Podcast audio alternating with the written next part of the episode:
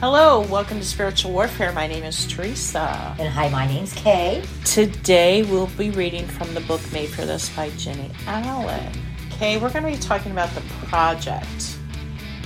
Can you read a passage from Genesis for Yeah, us? This one's short and sweet. Joseph had a dream from Genesis 37 5. that was uh, yeah. Yeah. a short one. hmm The story of our lives is adding up. What story will it tell? Of course, pictures and tweets could never tell the real story. The most sacred moments of our lives are bottled inside of us. The moments that flash in our minds when our souls have never been so satisfied are the moments we wish we could forget because we have never felt so much pain. These are the actual stories of our lives. That sounded a little like the opening to Days of Our Lives. But you get it. Most of these moments go unreported and unanalyzed. Okay, that just takes me back to where I like wasted so many years of my life because I was so hurt and in so much pain. I still can't believe for two years straight, and it's not an exaggeration, I cried myself to sleep every single night. I just remember sliding down the wall, no strength, nothing, and thinking, where are you, God? Seriously, where are you? Why did this happen? I'm trying to do my best. Why can't I have this work out? 30 years later, needless to say, I see exactly why he did it, but it took 30 years. Isn't that insane? And if I knew what I knew now and I could go back, I would be done and over that in a month. You know? And it's just please hear us. Please learn from our mistakes. And this was over a relationship as usual, a guy that I just thought that I had to have or loved more. That was one one problem. I I did love him more than I loved God and I did drugs.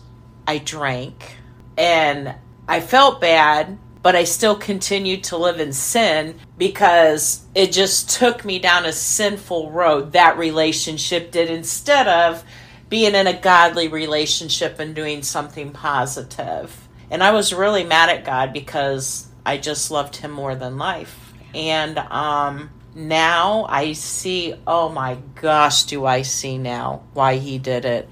He protected me. Oh my goodness, did he protect me? Yeah.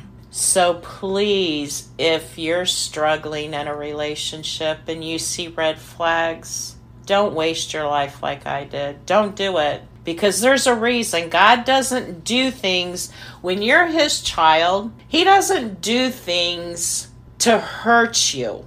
He doesn't. He does things to help you, to get you on the right track because the enemy had me so blind. I never had a man treat me so well, so well, pampered me beyond belief. I never had a relationship like that, but For a short time. for a short time. And it was dysfunctional as all get out. Okay. And I still stayed in it because I don't know. I thought, ah, God's going to change him. God's going to change him. And it was Satan just, he just kept coming for me and coming for me to bring me down so I couldn't help people. I mean, who is going to see me like when I was doing cocaine or out drinking or whatever, and then thinking, she ain't no Christian. I fell. I really fell in my walk with God, and I got mixed up in something I should have never been mixed up with, and it cost me years of my life. Man, do I regret that. I know I keep saying that, but I do, and I have to stop it. I did it, it's over, it's the past. But I wasted so much of my But life. look at look at where you're now. True. You're, redeemed. Yes, Okay. true. Mhm. That's true. Yes. Praise God for that. hmm Yes. Thank you, Father, for that. Tangled up. From an early age, Joseph had dreams and revelations from God. He specifically dreamed that his brothers and parents would all bow down to him one day. I can't help but mm-hmm. laugh at this every mm-hmm. time I watch this story. I mean, because of his dreams, you Right. know. Joseph's ten older brothers hated him for this, and they sold him into slavery, allowing their father to believe he was killed. Joseph lived dark years as a slave in the house of Potiphar, but he served diligently. Nevertheless, Potiphar's wife lied and accused him of rape. He was in prison for more than a decade. Joseph spent more than 20 years either enslaved or in prison in Egypt. Now, Kay, that's a long time to go through. Yes. Well, can you relate to that? Oh, heck yeah. You just talked about 30 years of yes, exactly. And here is Joseph that Mhm. spent more than 20 years.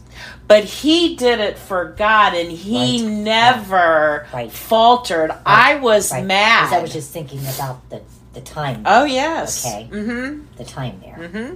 Absolutely. It was a long time. But Joseph's childhood dream would come to fruition. He used his gift of dream interpretation to help Pharaoh lead Egypt out of a great famine. He was given tremendous authority, second only to Pharaoh himself.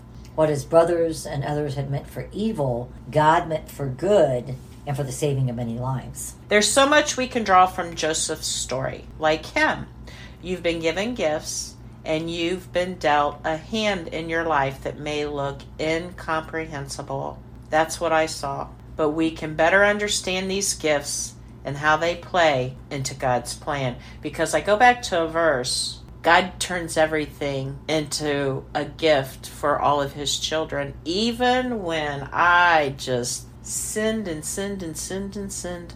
But I cried out to him, I'm sorry, I'm sorry, and I'd get up and I'd do it again. I would say, God, I'm really sorry. Get up and do it again. And look how he forgave me and forgave me and forgave me. He is an amazing mm-hmm. God who loves his children. He forgives them. He wants Again to help again them. again. Yes, it's an hmm.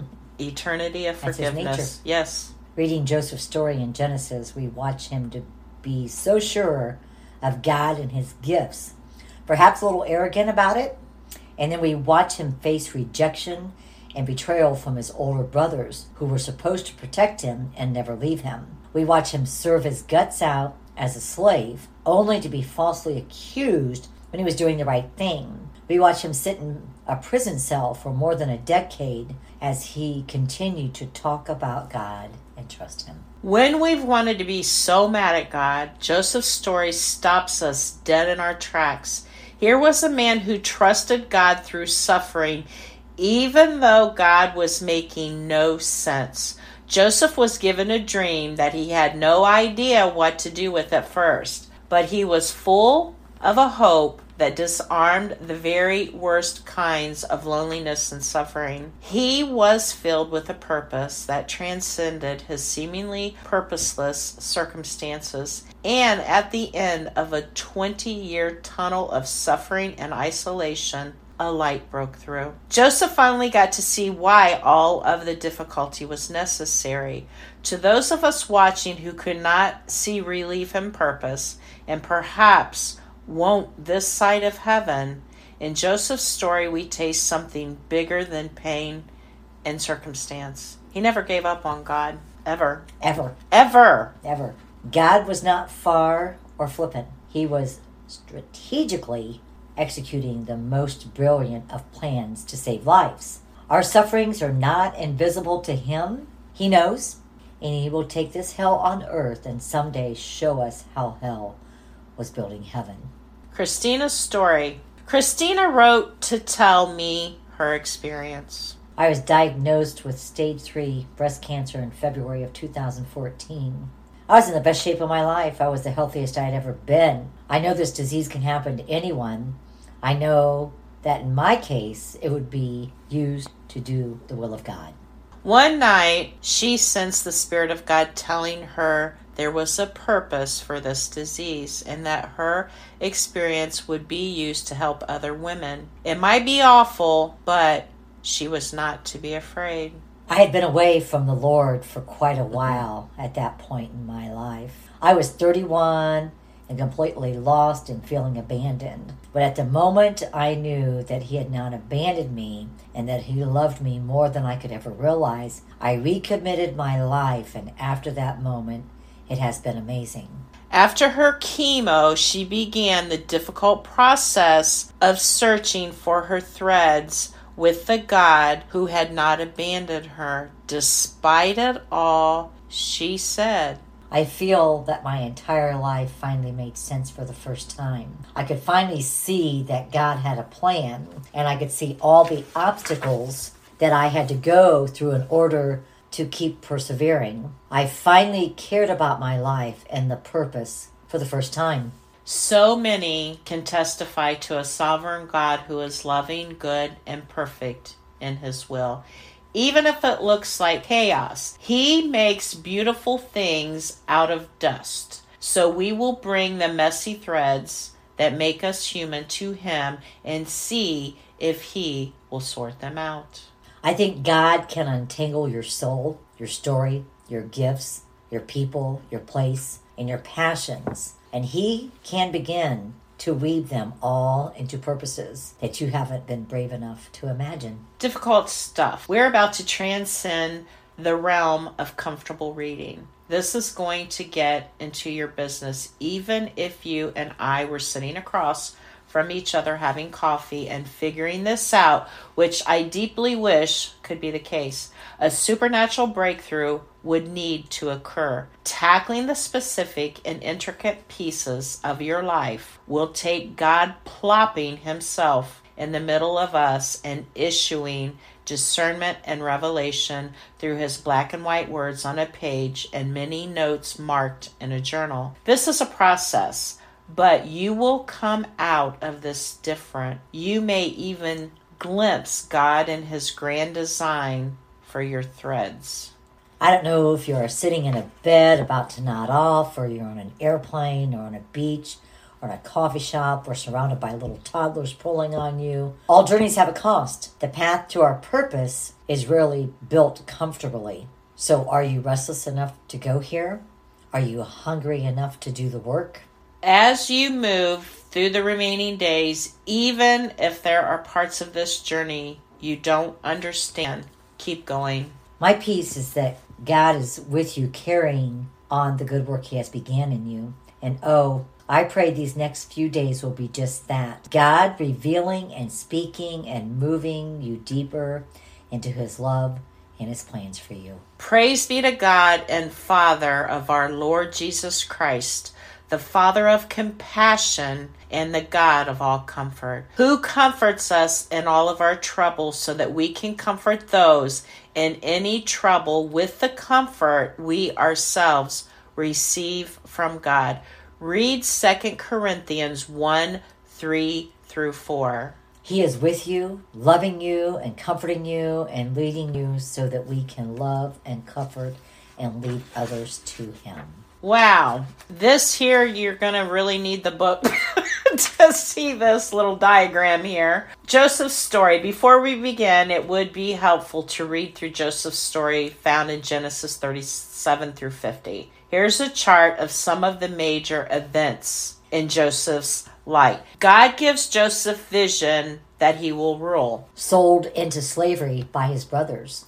Prospers in Potiphar's house thrown into prison in Egypt, made ruler in Egypt. So, what would you like them to read and reflect on next mm. week, Kay? So, from the scriptures and the story of Joseph, describe the journey to Joseph's purpose. Describe Joseph's gifts.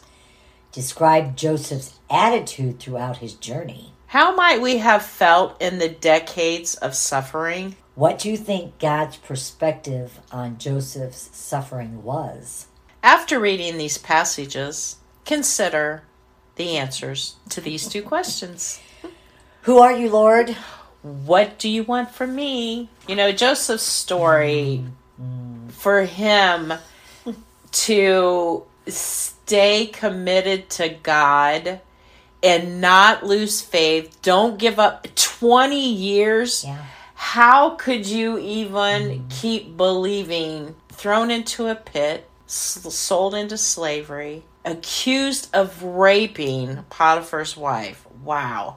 He just has a magnificent story. And He because does. he was faithful, he believed God no matter what the enemy tried to throw in front of him. That's Right. the thing. The enemy will try to bring you down, but keep your faith in God because God loves you.